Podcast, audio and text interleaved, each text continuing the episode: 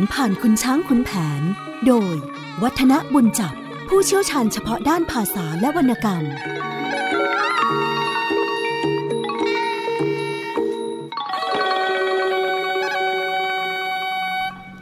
สวัสดีครับท่านผู้ฟังครับช่วงเวลาของเรื่องเล่าขานผ่านขุนช้างขุนแผนก็กลับมาพบกับท่านผู้ฟังอีกครั้งหนึ่งตอนนี้เรานำสาระจากตอนที่ชื่อว่าขุนแผนส่องกระจกมาคุยให้ท่านผู้ฟังได้ฟังกันเหตุที่ขุนแผนต้องส่องกระจกก็เนื่องมาจากว่าพระไวยหรือว่าพลายงามได้ถูกแม่สร้อยฟ้าทำเสน่ห์เอาแล้วก็ไม่ใช่เฉพาะพระไวยนะครับแม่ของขุนแผนเองก็คือนางทองประศรีก็พลอยโดนหางเลขไปด้วยทำให้ศรีมาลาตกที่นั่งลำบากถึงขนาดที่ต้องส่งข่าวไปถึงพ่อก็คือผู้รั้งเมืองสุโขทัยกับแม่ให้มาดูอาการในพระนครศรีอยุธยาขุนแผนก็พยายามมาช่วยจากการที่ได้รู้ข่าวจากลูกชายก็คือพลายชุมพลนะแต่ว่าจากการที่ทุกคนพยายามที่จะให้พระไวยรู้ตัวว่ากำลังถูกทำเสน่ห์หนึ่งวิธีการที่จะทำให้รู้ขุนแผนก็ใช้วิธีการ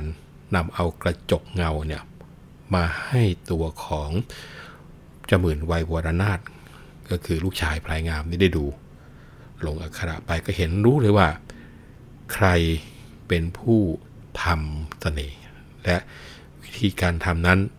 ใช้วิธีการอย่างไรแต่แทนที่ทุกอย่างจะลงตัวทุกคนรู้ทุกคนหลุดออกจากวังวนของไสยศาสตร์กลายเป็นว่าทั้งพระไวยและทองประศรียิ่งมีฤทธิ์ในเรื่องของการไม่ฟังแล้วก็มีความโกรธแค้น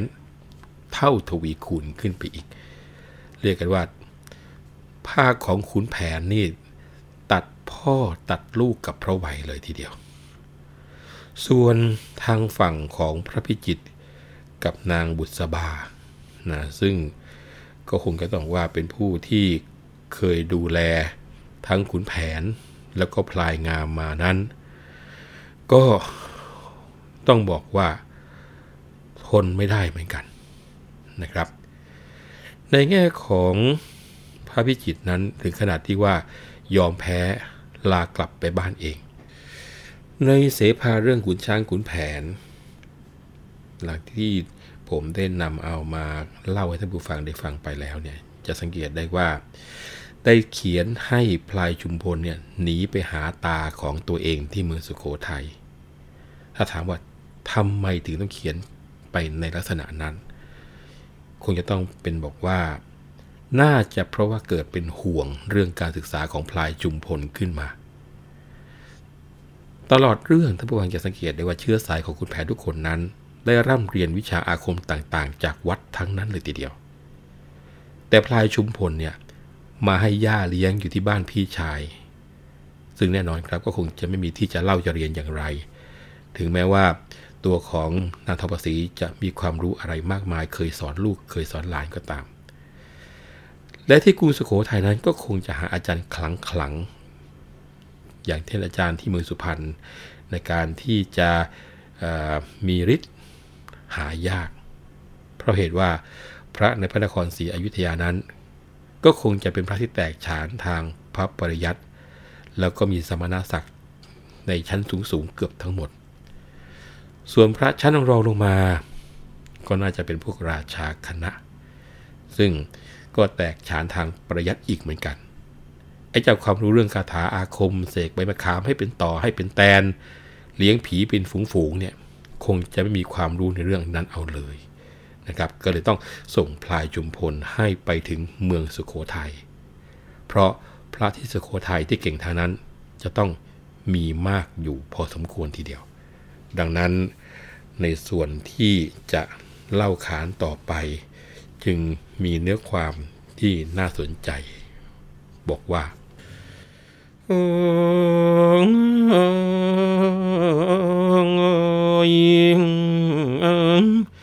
จะกลับ กล่าวถึงเจ้าพลายชุมพลที่ดันดนไปอยู่สุโขทัยนั้นตายายรักใครใครจะทันตัวนั้นบวชเข้าเป็นเนนนานเล่าเรียนขอมไทยว่องไวดีแปลคัมภีร์เปลืองปราดออกฉาดชานเช้าเย็นเนนเอากราดไปกวาดลานแสนสำราญเป็นสุขทุกเวลาวันหนึ่งเนนเอากราดกวาดมนทินยังมีขอมดำดินเมืองหงสางมือถือลานทองของวิชาหมายจะถามปริศนาของร่างมันผุดขึ้นที่ระหว่างกลางบริเวณถามปริศนาเนนชุมพลนั้นชุมพลแก้ไขได้ฉับพลันหลานนั้นขอมให้ก็ได้มาเรียนวิชาในลานชำนาญใจหล่องหนหายตัวได้ดังปรารถนาอยู่คงสารพัดศาสตราดำพระสุธาก็ได้ดังใจปองกำลังรุ่นหนุ่มน้อยแน่งสนิทอิทธิฤทธิ์ลือดีไม่มีสองอายุสิบห้าปีเปี่ยมขนองสุโขทัยสยองสยงฤทธิ์ก็ปรากฏว่าพระยาสุโขทัยนะก็พาพลายชุมพลผู้หลานเนี่ยไปหาสังฆราชเมืองสุโขทัยแล้วก็บวชเป็นเนนที่วัดซึ่งพระสังฆราชพำนักอยู่ต้องทำความเข้าใจกับท่านผู้ฟังนิดหนึ่งเกี่ยวกับคำว่าสังฆราชในเรื่องของขุนช้างขุนแผนนะครับสังฆราชตรงนี้ไม่ได้แปลว่าสังฆราชสกลสังฆปรินายกอย่างที่มีอยู่ในปัจจุบันนะสังฆราชในความหมายของเสภาแล้วก็ยังมีการเรียกอย่างนี้อยู่ในบางประเทศที่นับถือพุทธนะครับคือสังฆราชในความหมายที่อยู่ในเสภาขุนช้างขุนแผนนั้นมีอยู่ทุกจังหวัดทุกหัวเมืองนะคือถ้าจะแปลกันให้เป็นศัพท์ในปัจจุบันก็ต้องแปลว่าเจ้าคณะจังหวัดนั่นเองล่ะนะครับศัพท์คำนี้เมื่อศาสนาคริสต์นิกายคาทอลิกเข้ามาเผยแพร่ในเมืองไทยก็ได้ยืมเอาไปใช้เรียกเจ้าคณะจังหวัดของคาทอลิกซึ่งเรียกเป็นภาษาฝรั่งว่าบิชอปเพราะว่าเขาไม่มีศัพท์อื่นในภาษาไทยที่จะเอาไปใช้ได้สังฆราชแบบนั้นในปัจจุบันนี้ไม่มีอีกแล้วนะครับคงเหลือแต่สมเด็จพระสังฆราชแบบที่เป็นอยู่ทุกวันนี้ซึ่งเป็นประมุขของสงฆ์แต่เพียงอย่างเดียวแต่ถ้าหากผู้ฟังฟังเรื่องราวที่ผมได้นำเอามาขับเสภาพูดถึงการร่ำเรียนวิชาจากพระสังฆราชเมืองสุโขทัยนั้นก็คงจะต้องบอกว่า เอ่อ เรื่องพลายชุมพลตอนนี้ค่อนข้างที่จะเลอะเลอะพอสมควรทีเดียวเพราะว่าพลายชุมพลเนี่ยไปบวชอยู่ที่วัดสังฆราชเมืองสุโขทัยนะซึ่งคงจะต้องเป็นวัดพระศรีมหาธาตุพลายชุมพลไปกวาดวัดก็เกิดมีขอมดำดินโผล่ขึ้นมาซึ่งลักษณะของการที่มีขอมดำดินโผล่เนี่ยมันก็ไปพ้องกับนิยายเรื่องพระรุ่งสุโขทัยไม่มีผิดเลยทีเดียวเมื่อตอนที่แต่งเรื่องขุนช้างขุนแผนคิดว่านิยายเรื่องเกี่ยวกับพระร่วงเนี่ยคงจะแพร่หลายอยู่แล้วตั้งแต่สมัยของกรุงศรีอยุธยาก็เลยหยิบยกบางส่วนเนี่ยมาใส่เอาไว้ในเรื่องขุนช้างขุนแผนด้วยแต่ว่าไอ้เจ้าตัวขอมดำดินที่โผล่ขึ้นมาเนี่ยออกจากค่อนข้างจะเละเทะนะเพราะว่าไม่ใช่เขมรแต่เป็นมอญไป แล้วก็มาถามปริศนาอะไรกับพลายชุมพลก็ไม่รู้แต่บอกเป็นปริศนารามันนะซึ่งพลายชุมพลก็ตอบได้ของดำดินซึ่งเป็นมอนก็ให้ลานทองแก่พลายชุมพลนะขอมดำดินแต่เป็นมอนไม่ใช่ขอมดำดินแต่เป็นขอมนะครับนะพอพลายชุมพลตอบคำถามได้ก็มอบลานทองให้พลายชุมพลก็ได้ใช้เป็นตำรับตำราเรียนวิชาอาคมแบบเดียวกับพ่อแบบเดียวกับพี่ชายที่เคยเรียนมาจนกระทั่งมีอิทธิฤทธิ์นะมาถึงตรงนี้ดูแล้วก็ออกจะโล่งใจว่าสังฆราชเมืองสุโขทัยนั้นท่านก็ยังดีอยู่หรอกนะเพราะท่านสอนพลายชุมพลในทางปริยัติเท่านั้นก็คือให้เรียนหนังสือขอมให้เรียนหนังสือไทยแล้วก็แปลคัมภีร์ให้เปลืองปราชญ์ชาญวิชาต่างๆนะพวกล่องหนหายตัวจนถึงดำดินได้นะพลายชุมพลไม่ได้เรียนจากสังฆราชแต่ได้มาจากลานทองซึ่งขอมดำดินที่เป็นมอนมาจากเมืองหงสามอบให้ถ้าเราดูกันอย่างนี้ท่านผู้ฟังจะเห็นว่ากวีที่มีเหตุผลแต่งเรื่องขุนช้างขุนแผนจนคนเห็นว่าเป็นเรื่องจริงได้นั้นพอถึงตอนพลายชุมพลเนี่ยกวีคณะนั้นท่านคงหายไปหมดแล้วหรือไม่ก็มาถึงเวลาเนี้ยก็คงถ้าไม่ล้มตายก็คงแก่ชรากันไปพอสมควรเมื่อคณะเหล่านี้อายุมากจนกระทั่งไม่สามารถที่จะทำการแต่งต่อเนื่องได้ก็คงจะเลิกแต่งหนังสือไปซะเฉยๆปล่อยให้นักเลงเสภารุ่นใหม่เข้ามาแต่งเมื่อเป็นอย่างนี้การแต่งเสภาเรื่องขุนช้างขุนแผนก็เลยขาดตอนอย่างที่เคยคุยให้ท่านผู้ฟังได้ฟังไหมครับว่าก่อนหน้านี้เนี่ยเรื่องราวที่ปรากฏมีความลึกซึ้งเรียกกันว่าถอดออกมาเป็นตำราสามารถทำได้เข้าใจได้เลยแต่พอตั้งแต่มีพลายชุมพลขึ้นมาเนี่ยชักจะเริ่มเลอะเทอะฟังดูไม่เห็นจริงเห็นจังอย่างแต่ก่อนนะเสภาเรื่องขุนช้างขุนแผนตอนพลายชุมพลเนี่ยดูออกจะแก่เวทมนต์คาถาจนเกินการฟังแล้วเหลือเชื่อแตกต่างจากขุนช้างขุนแผนในตอนต้นๆท่านผู้ฟังสังเกตไหมครับถึงแม้ว่าจะเต็มไปด้วยเวทมนต์คาถาแต่ก็เป็นเวทมนต์คาถาที่พอจะเชื่อได้และคนในสมัยที่แต่งเรื่องขุนช้างขุนแผนยุคต้นๆก็เชื่ออย่างนั้นแต่พอถึงตอนพลายชุมพลเนี่ยเข้าใจว่านะครับเน้นก่อนนะเข้าใจว่าความเชื่อในเวทมนต์คาถาอย่างที่เคยมีมาในสมัยที่เริ่มต้นเล่าเรื่องขุนช้างขุนแผนกันนั้นนะก็คงจะเสื่อมไปเยอะแล้วเพราะฉะนั้น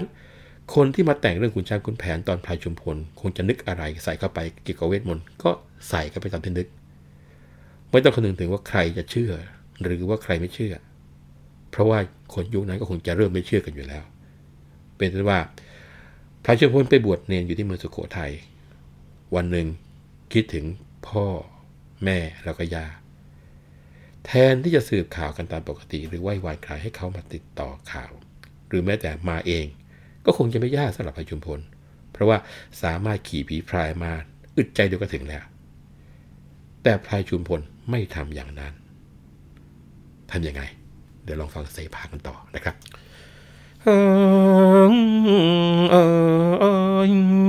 คืนหนึ่งเนนตื่น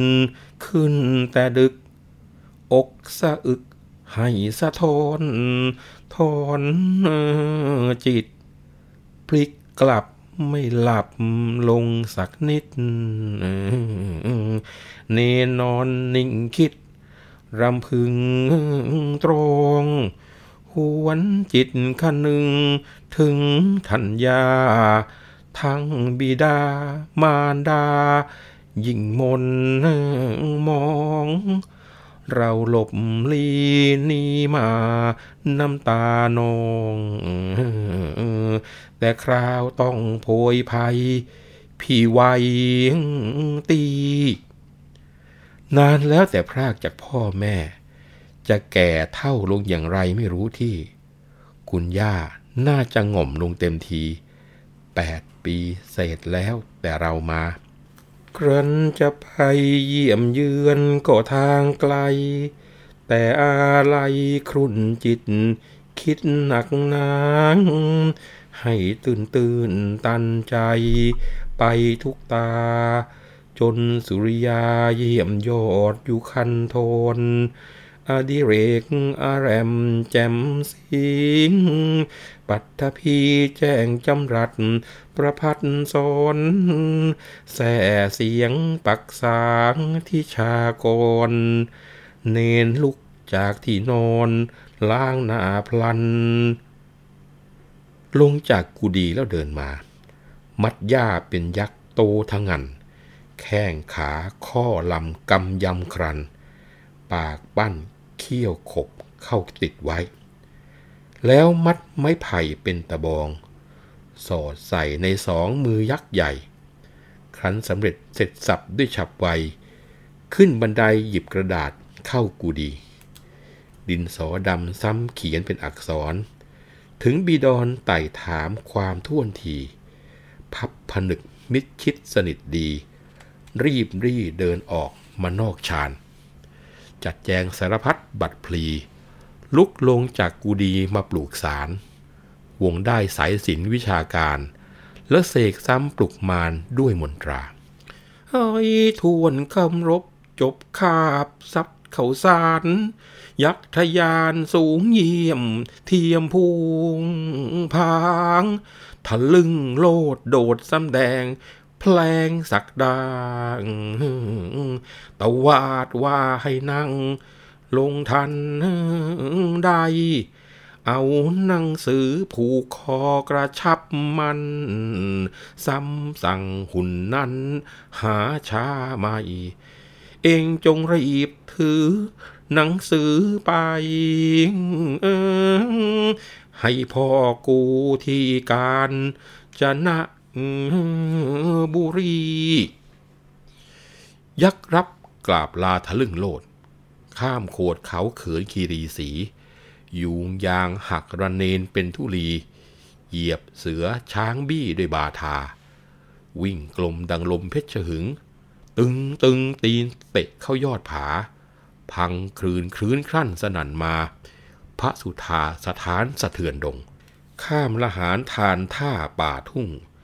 หมายมุ่งทิวไม้ไพรระหงตะวันรอนอ่อนแสงพระสุริยงยักษ์ก็ตรงเข้าเมืองกาญบุรี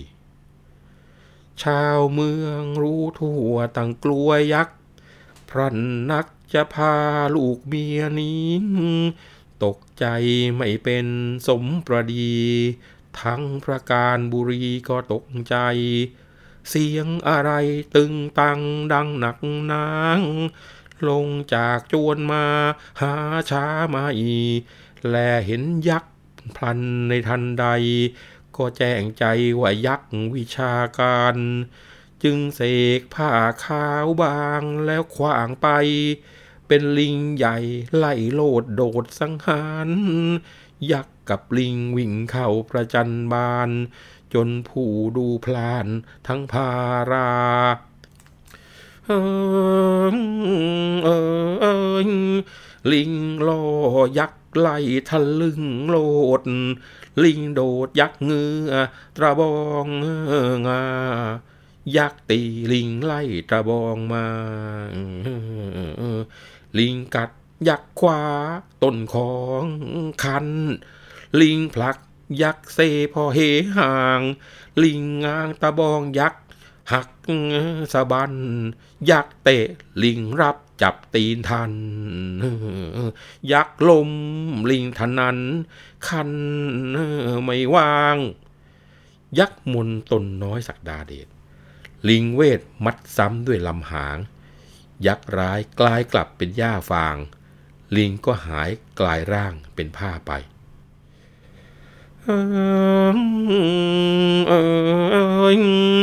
ขุนแผนแลเห็นแผ่นกระดาษเอ๊ะประหลาดคลี่ดูหาชาไม่อักษรบวรลักษณวิไลของลูกแต่สุโขทัยทางนี้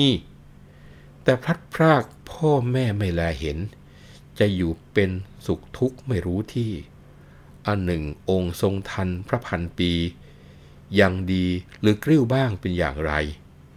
ยังสำราญราชการพระเป็นเจ้า โรคภัยบางเบาหรือไฉนอันหนึ่งพี่ศรีมาลากับพี่ไวดีร้ายกันอย่างไรไม่แจ้งการคุณย่าอยู่หลังยังเป็นสุขหรือเจ็บไข้ได้ทุกถึงตัวท่านแต่ลูกพรากจากมาก็ช้านานจะคลายทุกถึงหลานบ้างหรือไรแม่แก้วกิริยาแม่ลาวทองทั้งสองอยู่ดีหรือไฉนลูกนี้ให้เป็นห่วงบ่วงใยอยู่ที่ไหนแม่แก้วกิริยาอันตัวลูกอยู่ดีศรีสวัสดิ์ไม่เคืองขัดทุกวันก็หันษาได้พึ่งบุญคุณยายกับคุณตาลูกศรัทธาบวชเข้าเป็นเณรในพ่อแม่พี่ย่าบรรดาญาติขอประสาทแผ่ส่วนกุศลให้ครั้นอ่านทราบเสร็จพลันในทันใดพับไว้กลับคืนขึ้นบนจวนนี่คือสารสาระเป็นจดหมายน้อยที่พลายชุมพลแนบเอามาให้หุ่นที่ตัวเองผูกส่งมาให้พ่อแต่ก่อนจะถึงพ่อเห็นไหมครับท่านผู้ฟังตัวของพลายชุมพลนั้นทำไมถึงจะต้องทำให้มันใหญ่โตขนาดนั้นนะก็คือเอาย่ามาผูกเป็นหุ่นยักษ์ตัวใหญ่มือถือกระบองแล้วก็เสกให้มีชีวิต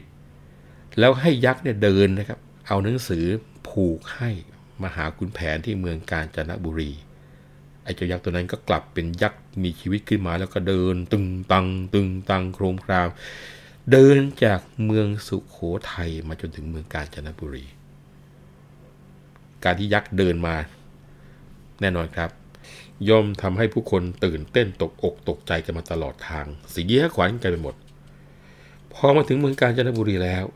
ขุนแผนเห็นเขาก็เข้าใจเลยอ่าอันนี้มันยักษ์เวทมนต์แน่นะสมัยก่อนเรายักษ์วิชาการก็คือเป็นยักษ์ที่ใช้วิชาผูกขึ้นมาไม่ใช่ยักษ์จริงๆแต่ก็ต้องเอาผ้าขาวเนี่ยมาเสกเป็นลิงขึ้นไปรบกับยักษ์ถ้าว่าไปก็เหมือนกับดูโขนตัวโตๆซึ่งชาวบ้านก็ดูอย่างไม่ค่อยสบายใจนักนะครับเพราะว่ารู้ว่าไม่ใช่เป็นการแสดงแต่เป็นเรื่องจริงนะในที่สุดยักษ์ก็แพ้ลิงตามระเบียบขุนแผนก็เลยได้เอาจดหมายที่ผูกคอยักษ์มาอ่านเป็นเนื้อความตามที่อ่านไปฟังเมื่อสักครู่นี้นะเป็นจดหมายจากพลายชุมพลถามทุกสุขตามธรรมดาเท่านั้นเองขุนแผนก็เป็นถึงเจ้าเมืองกาญจนบุรีหากต้องการจะเขียนจดหมายตอบลูกชายที่เมืองสุโขทัยจะหานักการหรือว่าผู้คนไปส่งหนังสือถึงมือลูกก็คงที่จะไม่ยากเย็นอะไรแต่ขุนแผนก็จัดใหญ่ในการที่จะตอบเรื่องราวที่ตัวเองได้รับรู้ส่งไปให้ลูกด้วยเหมือนกัน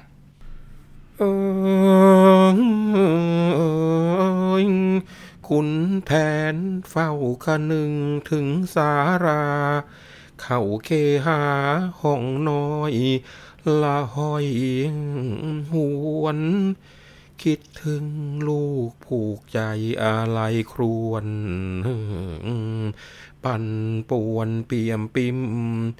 ปริมน้ำตาโอ้ตัวกูนี่มีลูกชายที่มันหมายก็ไม่สมปรารถนาอ้ายไวรักใครดังแก้วตามันกลับมาลบลู่เอากูนี้เพราะเย่อหยิ่งยศศักดิ์เสียเหลือแสนกลัวไอ้แผนนี่จะพึ่งให้เผาผีชุมพลพ่อเห็นต่อจะเต็มดีฝากผีได้แล้วเจ้าแก้วตาแต่เล็กๆเท่านี้ยังมีใจเห็นจะพอพึ่งได้ไปภายหน้าจึงเขียนหนังสือพลันมิทันช้ามาผูกคอยักษ์ย่าในทันใดเอาสายเชือกกระวัดรัดมันผูกพันสะพายแหล่งที่หัวไหลกลับปลุกยักษ์ลุกทะลึ่งไปลุยไม้ไหลล้มระทมเตียนแต่ละก้าวยาวโยดโดดปลิวแล่นลิ่วลมพัดชวัดชเวียนลุยน้ำข้ามป่าท่าเกวียนเร็วเจียนจะเหาะระเห็ดไปครู่หนึ่งถึงสุโขทัยพลันยักษ์นั้นเข้าวัด หาช้าไม่เนนเห็นยักษ์ย่ามาแต่ไกลดีใจแก่ยักษ์ในทันทีเห็นกระดาษที่สายสะพายบ่าก็รู้ว่าพ่อตอบอักษรสีจะได้ข่าวพ่อแผนแสนยินดีหยิบหนังสือบัคลี่ออกอ่านพลันเอ่อเอ่ออักษรบวรลักษณะมงคลถึงพ่อเนนชุมพลคนขยันซึ่งเจ้าให้ยักษ์มนด้นอารันถือหนังสือสำคัญถึงบิดาได้ทราบข่าวลูกยาว่าสุขสวัสดิ์ทั้งพ่อแม่โสมนัสเป็นหนักหนางทั้งยินดีที่เจ้าบรรพชาโมทนาคำนับรับส่วนบุญแต่ถึงเจ้าไต่ถามความทุกข์สุขพ่อนี้มีแต่ทุกข์ให้หมกมุ่นเพราะไอ้วัยหยาบช้าทารุณมันลืมคุณพ่อแล้วนะแก้วตาเจ้าก็รู้อยู่เรื่องมันถูกเสน่ห์พ่อจะแก้เล่ห์กระเทศจึงอุตส่าห์เข้าไปในกรุงศรีอยุธยาพระพิจิตรบุษบามาพร้อมกันว่ากล่าวเตือนมันชั้นผู้ใหญ่ส่องกระจกชี้ให้เห็นข้อขันมันกลับโกรธขึ้นยิ่งดึงดันขึ้นเสียงเถียงสนั่นไม่เกรงใครลำเลิกเบิกชาว่าเอาพ่อว่ามันขอจึงพ้นจากคุกได้ประจานให้คนฟังนั่งเต็มไปจึงสุดแสนแค้นใจในครั้งนี้ถ้าวันนั้นท่านย่าไม่มาขวางก็คงล้างไอ้ไวให้เป็นผีเพราะย่าย่อยพลอยหลงไม่มีดีไอ้ไวได้ทีจึงแรงร้ายพ่อกลับมาการบุรีไม่มีสุขระทมทุกเช้าเย็นไม่เห็นหายไม่แก้แค้นสมประสงค์ก็คงตายเป็นลูกชายช่วยพ่อบ้างเป็นไรเออเออเจ้าก็เรื่องฤทธาวิชาการ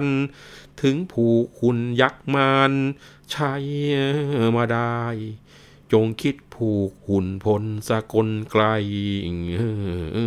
ปลอมเป็นมอนใหม่ยกลงมากรากตรงเข้าประชิดติดเดิมบางไม่สู้ห่างสุพรรณนั้นหนักหนางให้เรื่องหรืออื้ออึงถึงอยุธยาพระพันวษาคงจะใช้ไอ้ไวรบคงเกณฑ์พ่อไปด้วยให้ช่วยมันเราช่วยกันให้ดีดีประจบห้ำหันมันเสียให้บัดซบแล้วตัวเจ้าจึงหลบไปเมืองบนแต่ผู้อื่นมิใช่ไอ้ไวนั้นอย่าฆ่าฟันผู้ใดให้ปี้ปนเห็นกับพ่อขอให้พลายชุมพลเจ้ารีบผูกหุ่นยนต์ยกลงมาสิ้นสารอ่านเสร็จสำเร็จเรื่องชุมพลเคืองแค้นใจเป็นหนักหนางคิดคิดสงสารพ่อคลอน้ำตาชะตาผีไวใช่พอดีลบหลู่ดูถูกถึงบิดาสาอะไรกับเราเท่าแมงวี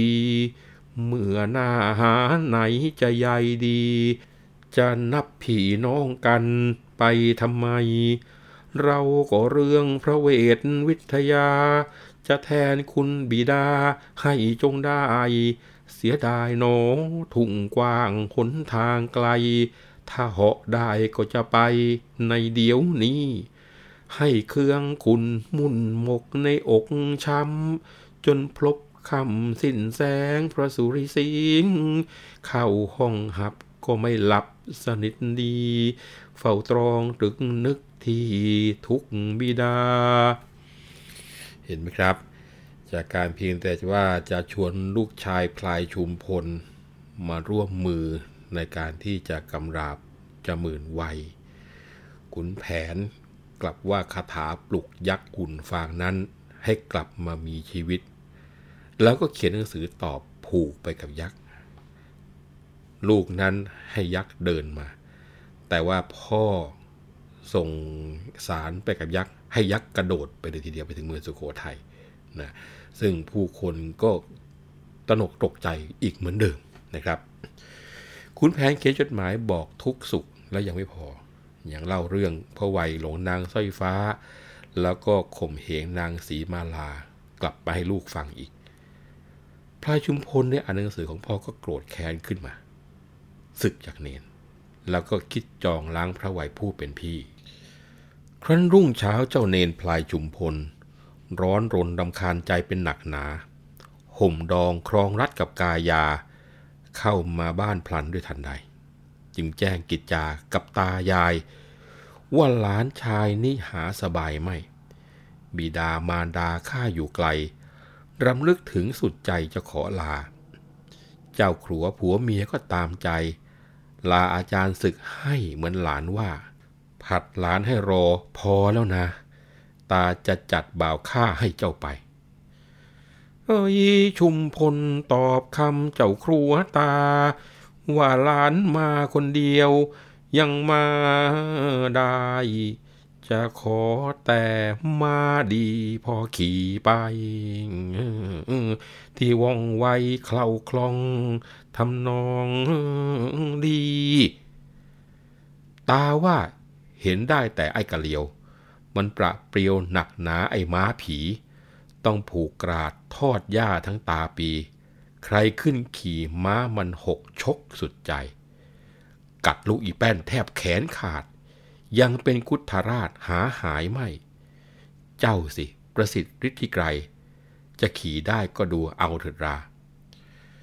เอ้ยชุมพลฟังตาก็ลาไปถอนยาเสกใสด้วยคาถาถึงโรงกะเลียวเลี้ยวเข้ามายืนยาแล้วก็เสกด้วยเวท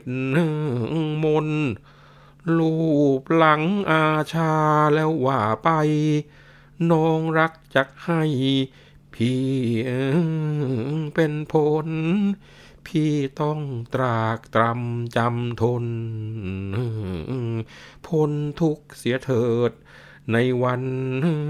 นี้กะเลียวหลังเหล็กได้ฟังว่ารับย่ายืนร้องอยู่ก้องมี่ชุมพลแก้ม้าไม่ช้าทีวางเบาะอ่านดีแล้วผูกพันโกลนแผงแต่งพร้อมละม่อมละมุนโจรผลุนขึ้นม้าขมีขมันกระทืบส่งลงแท่เป็นสำคัญม้าผันผกพยองทำนองทวน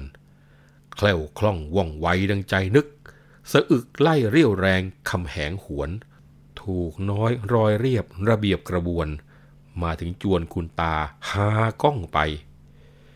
ดีใจเต้นรบตบมือลูกเสือแล้วหรือจำไปได้เรียกหลานขึ้นมาตาชอบใจหยิบดาบยื่นให้ในทันทีดาบนี้แต่ครั้งเจ้าคุณปู่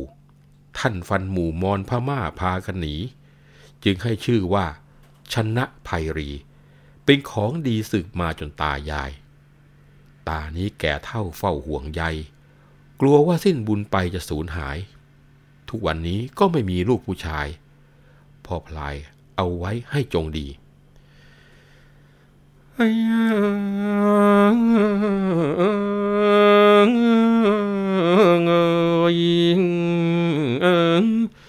ชุมพลรับดาบแล้วกราบลาให้บ่าวเอามาไปไว้ทีครั้นสิ้นแสงสุริยาในราตรีจัดแจงบายสีผลิงการกับบ่าวไพรยกไปที่ป่าช้าพาไม้ไผ่ปักเป็นเสาสารจัดทูบเทียนชัยขึ้นใส่พานชักสายสิญจน์โยงพาน ป่าช้าชัดได้เลิกแล้วเบิกโคลนทวารโอมอ่านพระเวทวิเศษจัดแล้วหยิบเอาเข้าซ่านมาหวานซัด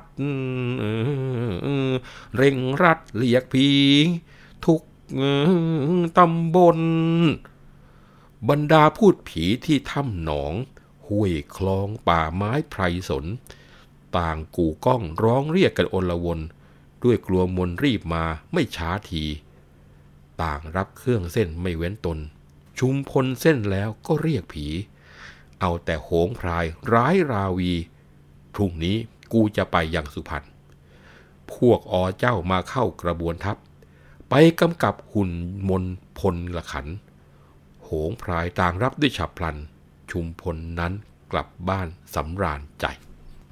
ท่านผู้ฟังจะเห็นว่าหลังจากที่พลายชุมพลศึกจากเนนแล้วก็คิดจองล้างพระไวยซึ่งเป็นพี่ตอนนี้เล่นเอาอย่างกันอีกก็คือว่าพลายชุมพลเล่นเอาอย่างคุณแผนจะต้องมีม้ามีดาบนะตอนที่คุณแผนกำลังเริ่มมีฤทธิ์สังเกตไหมครับก็คือไปตีดาบซื้อม้าหากุมารนะชุมพลนี่ใช้แนวของพ่อเลยนะได้ม้าดีสีกะเหลียวในชื่อกะเหลียวแล้วก็มีดาบขึ้นมานะชนะไพรีเหมือนกับพ่อ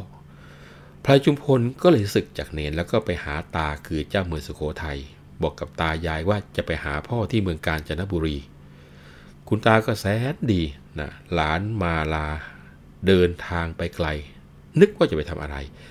กลับให้ม้าพยศซึ่งไม่มีใครขี่ได้มีอยู่ตัวหนึ่ง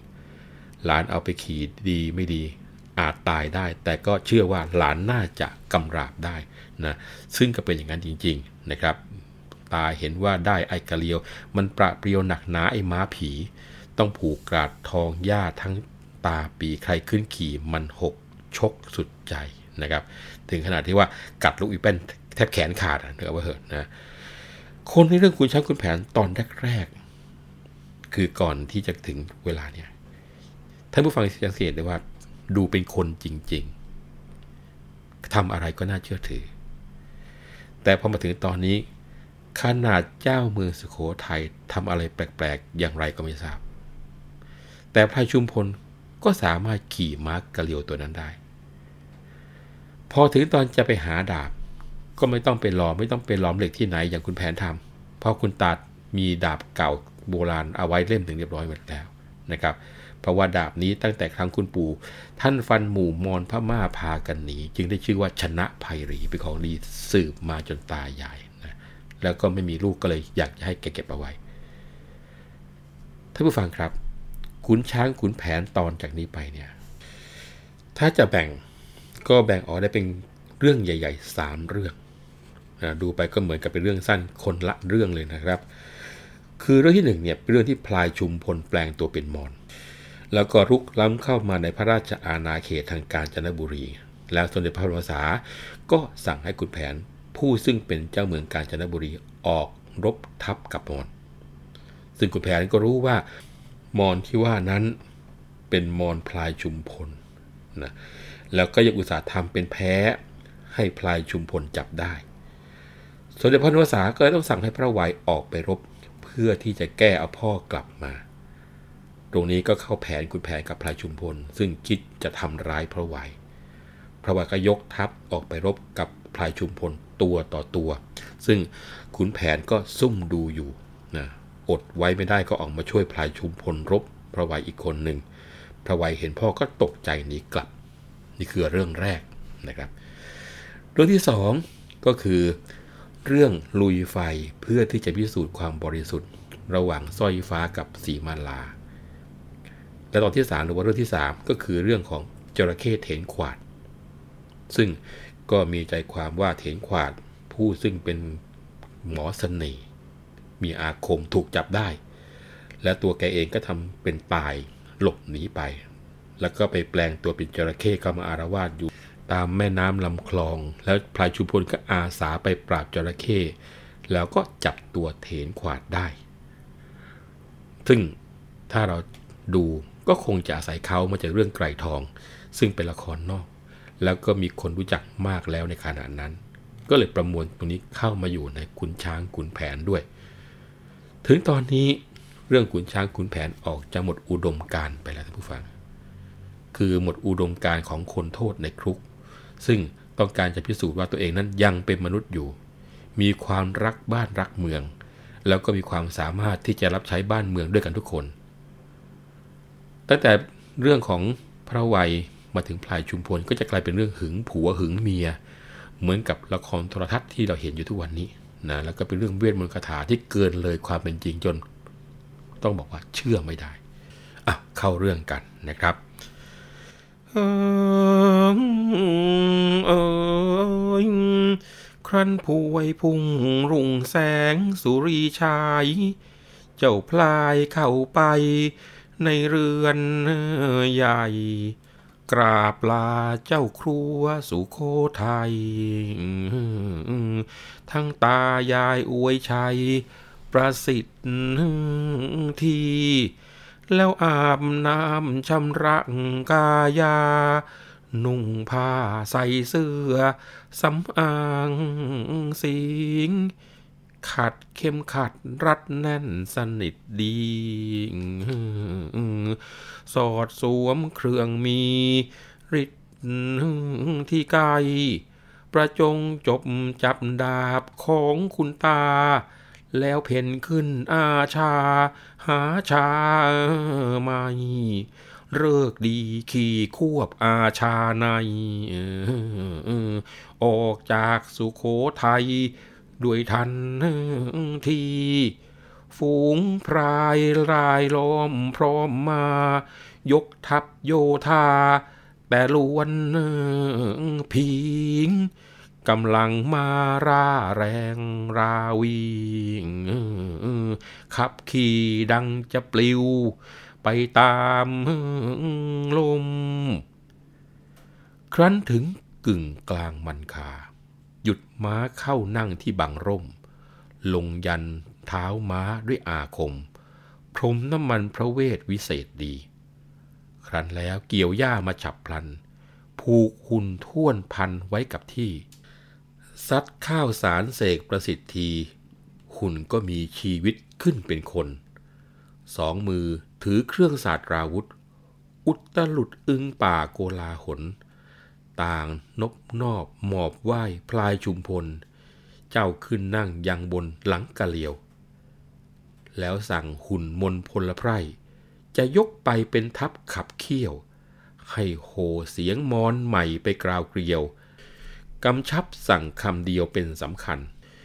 อันพวกเราชาวประชาราษฎรเพียงตีต้อนอย่าฆ่าให้อาสันสั่งแล้วเสร็จสับฉับพลันขับม้าผายผันพยองไปข้ามทานทางท่าป่าทุ่งฝุ่นฟุ้งโหมกระโจมไล่ชาวบ้านตื่นแตกแหกเข้าไพรตกใจกองทัพรับไม่ทันบ้างอุ้มลูกจูงหลานคลานเข้ารกผ้าผ่อนล่อนหลกไปตัวสั่นงันงกหกล้มลงจมกันพวกชาวบ้านป่วนปั่นทุกแห่งไปถึงเดิมบางพลันมิทันช้าให้ตั้งค่ายในป่าให้กว้างใหญ่สงบทับยับยั้งระวังระวัยด้วยไกลสุพรรณภาราเอ่ยครานั้นผู้รังเมืองสุพรรณได้ทราบข่าววาดวันเป็นหนักหนางเกณฑ์คนขึ้นประจำใบเสมารักษาป้อมค่ายไว้มันคงรั้วขวากลากมาสนามพล่องมันเหมาะข่ายคูดูระหงด่านทางวางรอบเป็นขอบวงให้มาใช้สืบทรงคดีมาแล้วรีบจัดแจงแต่งใบบอกขุนแพ่งออกขวบมามาในป่า พอรุ่งถึงกรุงอยุธยาตรงเข้าไปศาลาลูกขุนนายวางบอกนายชำนาญด้วยการทับนายเวรรับต่อยตราหาช้าไม่นำความเรียนเจ้าคุณมหาไทยแล้วคัดเขียนความในใบบอกมาเออเออครานั้นท่านเจ้าคุณมหาไทยร้อนใจตรองตรึกแล้วปรึกสางลูกขุนเห็นพร้อมกันมิทันช่าง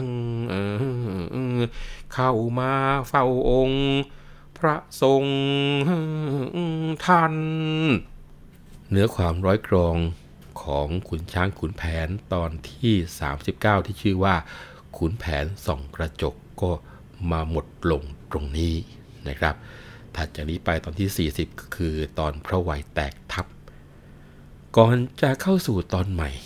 ก็มีเรื่องปีกเรื่องย่อย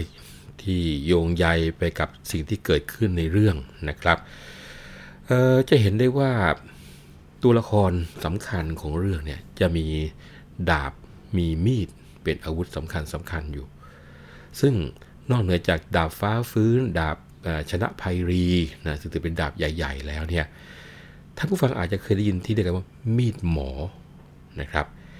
มีดหมอนี่เขาก็จะมีชื่อในเรื่องของการปราบพูดผีปีศาจได้ชะงักทีเดียวซึ่งก็เลยเป็นที่นิยมของบรรดาหมอคุณไสยหรือว่าบรรดาพ่อมดหมอผีนะครับมีดหมอนี่จะให้ทั้งคุณแล้วก็ให้ทั้งโทษเลยดังนั้นในสมัยโบราณเนี่ยเขาจริงจะต้องมีการใช้คาถาบริกรรมนะครับในการที่จะควบคุมการใช้มีดหมอทุกครั้งเมื่อจะนำมาใช้งานสำหรับคาถาที่ใช้บริกรรมมีดหมอเนี่ยมีหลายบทนะอันนี้ก็ถือว่าเผื่อท่านผู้ฟังสนใจนะครับคาถาที่ใช้บริกรรมเนี่ยท่านใดจะใช้คาถาบทนี้จะต้องสวดมนต์บูชาคุณพระศรีรัตนตรัยแล้วก็บูชาครูสามคาบเสียก่อนนะคือตั้งนะโมตัสสะภะคะวะโตอะระหะโตสัมมาสัมพุทธัสสะสามครั้งนะครับซึ่งคาถาที่ใช้บริกรรมที่บอกว่ามีหลายบทเนี่ยนะบทหนึ่งเขาว่านะโมตัสสะภะคะวะโตอะระหะโตสัมมาสัมพุทธัสสะมะอะอุอะธิกะมูลังตรีเทวานังมหาศาสตราอุอุอะอะนะมะมันตาอุอะสวามหามันตังอังการะเสวราชิโนตรีนิอัคคารานิชาตินินโมพุทธายะสัตถุโนโอมสวาหะนะอันนี้คือบทแรกที่นิยมใช้กันอีกบทหนึ่งที่ใช้เป็นคาถาบริกรรมสำหรับมีดหมอเหมือนกันนะหลังจากตั้งนโมสามคาบแล้วก็ใช้บอกว่ามาราติเรกะมะพิยุตชิตสัพพังรัตตังโครัมปนาลวกมักขมถักขยักขังขันตีสุทันตวิธินาชิตวามูนินโทตันเตชะสาภวัตุเตชยมังคลานินะบทนี้จะสังเกตว่ามันก็ตัดตอนบทพาหุงมานั่นแหละนะครับอีกเรื่องหนึ่งนะครับก็คงจะต้องบอกว่าช้างม้าวัวควายถือเป็นสัตว์คู่บ้านคู่เมืองของคนไทยมานานแล้วก็มีความสำคัญต่อการดำรงชีวิตของคนเราแต่ถ้าผู้ฟังเชื่อไหมครับคำว่าม้าเราคุ้นเคยแต่ในกลุ่มของพาหนะที่เป็นช้างม้าวัวควายม้าเป็นสัตว์ชนิดเดียวในกลุ่มนี้ที่ไม่มีพื้นเพอยู่ในประเทศไทยอาจจะงงอ้าวแล้วอยู่ที่ไหนล่ะเกิดวันนี้ครับก็เลยอยากจะมาคุยท่านผู้ฟังฟังว่าจากการที่ม้าไม่ได้มีพื้นเพอยู่ในเมืองไทยแล้วม้ามาจากไหนและทำไมถึงมีศัพท์เรียกว่าม้าไทยและสำคัญอย่างไรในหน้าประวัติศาสตร์ของเรานะครับถ้าย้อนไปกว่า ห้าพัน ปีต้องบอกว่าจีนนี่เป็นชนชาติแรกๆของโลกนะครับที่รู้จักนำม้ามาเลี้ยงเพื่อที่จะใช้งานนอกจากนั้นก็พัฒนามาเป็นม้าเพื่อการศึกการสงครามเป็นม้าสื่อสารม้าพิธีการแล้วก็ม้าเพื่องานอเนกประสงค์ต่างๆ ที่สุดแล้วก็กลายมาเป็นสัตว์เลี้ยงในตำนานที่ทุกชนชาติรู้จักกันเป็นอย่างดีท่านผู้ฟังครับม้ามีอิทธิพลต่อการดำเนินชีวิตของคนมาตั้งแต่สมัยโบราณแต่ว่าม้าส่วนใหญ่ที่พบเห็นอยู่ในโลกนั้นเป็นม้าที่เกิดขึ้นจากการผสมพันธุ์โดยฝีมือของมนุษย์จะมีแค่ไม่กี่เปอร์เซ็นต์เท่านั้นนะครับที่เป็นม้าป่าซึ่งเกิดขึ้นเองตามธรรมชาติและม้าไทยก็อยู่ในกลุ่มที่ควรค่าแก่การอนุรักษ์เพราะอาจจะถูกจัดเป็นม้าธรรมชาติฝูงสุดท้ายของโลกในอีกไม่นานนี้เหมือนกันไม่ใช่แค่สายพันธุ์ของม้าไทยเท่านั้นนะครับที่ต้องให้ความสำคัญแต่คุณค่าที่แฝงอยู่ในลักษณะของการที่เป็นเพื่อนร่วมโลกต่างสายพันธุ์ชนิดนี้กลับสะท้อนวิถีชีวิตของคนและม้าที่ผูกพันกันมายาวนานจนไม่อาจจะแยกจากกันได้เลยก่อนจะพูดถึงม้าไทยคงต้องบอกว่ามองโกเลียเนี่ยเป็นประเทศที่มีประวัติศาสตร์แล้วก็มีวัฒนาการเกี่ยวกับการเลี้ยงม้ามาช้านานที่โดดเด่นก็ตั้งแต่ยุคสมัยของเจงกิสข่านนะที่ใช้กองทัพทหารม้าในการแผ่ขยายอาณาเขตและม้าสายพันธุ์มองโกเลียก็ยังเป็นหนึ่งในสายพันธุ์ม้าที่มีอิทธิพลต่อวิวัฒนาการของการเปลี่ยนแปลงสายพันธุ์ม้าทั่วโลกดังที่เป็นอยู่ในปัจจุบันและคนจะต้องบอกว่าม้าสายพันธุ์พื้นบ้านมองโกเลียถือว่าเป็นม้าเลี้ยงสายพันธุ์สุดท้ายนะครับที่หลงเหลืออยู่ในโลกและเป็นสายพันธุ์เดียวที่เกิดขึ้นเองตามธรรมชาติคราวนี้เขามีการศึกษากันพบว่าม้าไทยเนี่ยมี ดี เอ็น เอ ตรงกับม้าพันธุ์พื้นบ้านสายพันธุ์มองโกนั่นก็แปลว่าม้าไทยก็คือม้าที่เกิดขึ้นเองตามธรรมชาติสายพันธุ์สุดท้ายของโลกด้วยเช่นกันม้าในมองโกเลียจริงๆจะมีสองกลุ่มคือกลุ่มที่เป็นม้าป่าแล้วกลุ่มที่เป็นม้าบ้านนะแล้วก็ยังมีคนเข้าใจผิดอยู่ที่จะเรียกรวมเอาม้าป่าเป็นกลุ่มเดียวกับม้าบ้านสำหรับลักษณะสำคัญของม้าพื้นบ้านไทยเนี่ยเขามีการศึกษาบอกว่าความสูงของม้าจะอยู่ระหว่างหนึ่งร้อยยี่สิบถึงหนึ่งร้อยสี่สิบเซนติเมตรหมายความว่าวัดจากบ่าม้าลงมาถึงขานะแล้วก็มีโครงสร้างที่แข็งแรงกล้ามเนื้อหนากีบแข็งทนทานแล้วก็มีรูปร่างรวมถึงสีที่ตรงกับเอกลักษณ์ของม้าโบราณโครงสร้างกล้ามเนื้อของม้าไทยเนี่ยค่อนข้างจะแข็งแรงนะครับก็เลยมีกำลังลากสิ่งของได้ดีกว่าพันธุ์ลูกผสมส่วนโครงสร้างกีบก็ทนทานใช้เดินขึ้นภูเขาหรือว่าเหยียบพื้นที่แข็งๆมากๆได้ซึ่งถ้าเทียบกับม้าเทศหรือว่าม้าที่เป็นสายพันธุ์ลูกผสมแล้วไม่สามารถใช้ลักษณะของการปีนไต่ในที่ทุรกันดารได้เลยดังนั้นความแข็งแกร่งด้านสุขภาพร่างกายการปรับตัวให้อยู่รอดในความท้าทายของภูมิประเทศภูมิอากาศก็เป็นความน่าทึ่งของม้าพื้นเมืองไทยซึ่งนับวันความสามารถพิเศษของม้ากลุ่มนี้ก็ถูกลืมเลือนไปนะครับแล้วคราวนี้ม้าไทยมาจากไหนนะครับคงจะต้องบอกว่าธรรมชาติไม่ได้สร้างม้าให้เกิดขึ้นมาอยู่กับเส้นศูนย์สูตรแล้วก็ไม่มีหลักฐานโครงกระดูกหรือว่าโบราณวัตถุในยุคก่อนประวัติศาสตร์ว่าเคยมีม้าอยู่ในโซนเอเชียอาคาเนย์เลยนะคราวนี้เมื่อถามว่าม้าไทยมาจากไหนก็มีผู้ศึกษาสันนิษฐานว่าม้าเข้ามาในประเทศไทยตั้งแต่สมัยทวารวดีเพราะว่ามีหลักฐานเกี่ยวกับการค้าขายการเดินเรือแล้วก็การที่ม้าเข้ามาเป็นเครื่องบรรณาการหรือเป็นสินค้าในสมัยพระนารายณ์ก็มีการบันทึกเกี่ยวกับการที่จะนำม้าเข้ามาว่าม้ามาจากปัตตะเวียหรือว่าม้าชวาอันนี้ชัดเจนว่าเป็นม้าสายพันธุ์อาหรับส่วนม้าสายพันธุ์มองโกมาในหลายระยะมากนะครับทั้งจากการเดินทางหรือจากการส่งมาเป็นเครื่องบรรณาการซึ่งบรรณาการเนี่ยไม่ได้ส่งมาแบบรัฐต่อรัฐอาจจะเป็นพ่อค้าเอาเข้ามาเพราะว่าในการเดินทางจะมีเรือพ่อค้าอีกหลายร้อยลำตามมาเยอะแยะแต่ที่เห็นมากก็คือเส้นทางบกนะเราต้องนึกภาพถึงก่อนที่เรือจะเดินทางเข้ามาเพราะฉะนั้นถ้าดูตอนเส้นทางทางบกก็อาจจะมาจากทางจีนทางพม่าทางลาวเข้ามาในไทยได้หมดละแล้วก็หลักฐานที่สำคัญที่สุดก็คือว่ามีการพบโครงกระดูกม้าแบบสมบูรณ์ที่ขุดพบจากโบราณสถานเวียงท่าการจังหวัดเชียงใหม่ตรงนี้ช่วยยืนยันได้ถึงการที่มีอยู่ของม้าไทยตั้งแต่สมัยอดีตการแล้วก็เหตุม้าไทยนั้นมีความสำคัญนะครับก็น่าจะควรค่าแก่การอนุรักษ์หากว่ามนุษย์เป็นผู้ทำลายประวัติศาสตร์ม้าก็เท่ากับทำลายประวัติศาสตร์มนุษย์ไปเหมือนกันนะครับอันนี้มีเวลาคงจะเอามาเล่าให้ฟังกันต่อวันนี้เวลาของรายการเราหมดลงแล้วนะครับผมวัฒนบุญจับขอลาไปก่อนสวัสดีครับ เรื่องเล่าขานผ่านขุนช้างขุนแผนโดยวัฒนะบุญจับผู้เชี่ยวชาญเฉพาะด้านภาษาและวรรณกรรม